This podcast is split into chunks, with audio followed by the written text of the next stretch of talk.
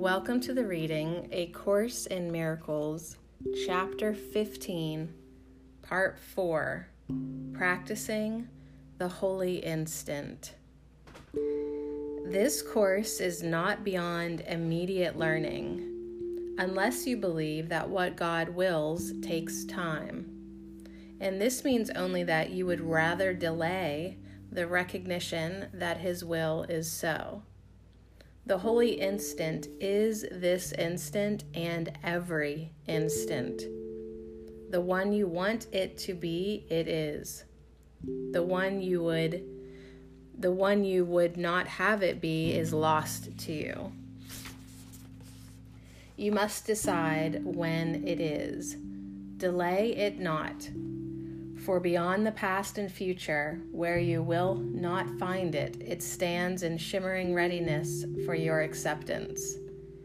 Yet you cannot bring it into glad awareness while you do not want it, for it holds the whole release from littleness. Your practice must therefore rest upon your willingness to let all littleness go. The instant in which magnitude dawns upon you is but as far away as your desire for it. As long as you desire it not, and cherish littleness instead, by so much is it far from you. By so much as you want it, will you bring it nearer. Think not that you can find salvation in your own way and have it.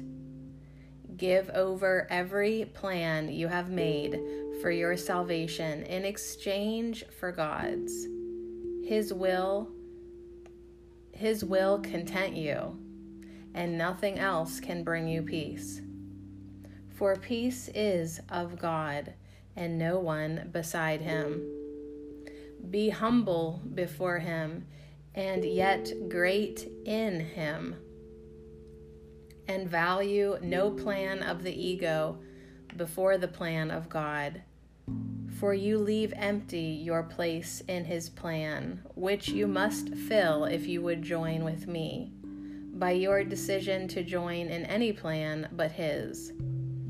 I call you to fulfill your holy part in the plan that He has given to the world for its release from littleness. God would have his host abide in perfect freedom. Every allegiance to a plan of salvation apart from him diminishes the value of his will for you in your own mind. And yet, it is your mind that is the host to him. Would you learn how perfect and immaculate is the holy altar on which your Father has placed himself. This you will recognize in the holy instant, in which you willingly and gladly give over every plan but his. For there lies peace, perfectly clear because you have been willing to meet its conditions. You can claim the holy instant anytime and anywhere you want it in your practice, try to give over every plan you have accepted for finding magnitude in littleness. It is not there. Use the holy instant only to recognize that you alone cannot know where it is and can only deceive yourself. I stand within the holy instant, as clear as you would have me and the extent to which you learn to accept me is the measure of the time in which the holy instant will be yours. I call to you to make the holy instant yours at once. For the release from littleness in the mind of the host of God depends on willingness and not on time. The reason this course is simple is that truth is simple. Complexity is of the ego and is nothing more than the ego's attempt to obscure the obvious. You could live forever in the holy instant, beginning now and reaching to eternity, but for a very simple reason. Do not obscure the simplicity of this reason, for if you do, it will be only because you prefer not to recognize it and not to let it go. The simple reason, simply stated, is this The holy instant is a time in which you receive and give perfect communication. This means, however, that it is a time in which your mind is open both to receive and give.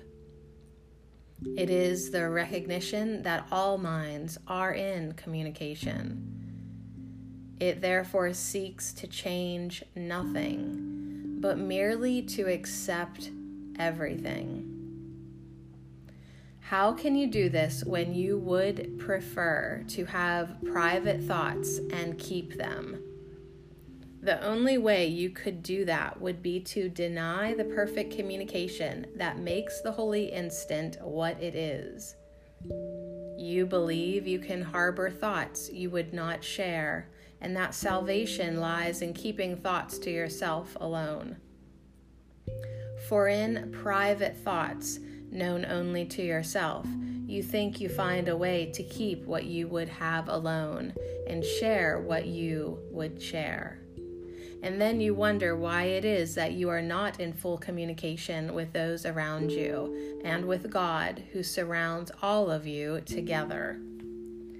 Every thought you would keep hidden shuts communication off because you would have it so. It is impossible to recognize perfect communication while breaking communication holds value to you. Ask yourself honestly Would I want to have perfect communication? And am I wholly willing to let everything that interferes with it go forever?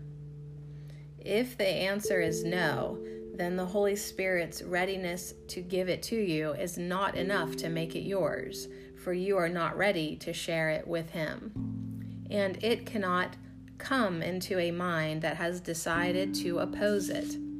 For the holy instant is given and received with equal willingness, being the acceptance of the single will that governs all thought.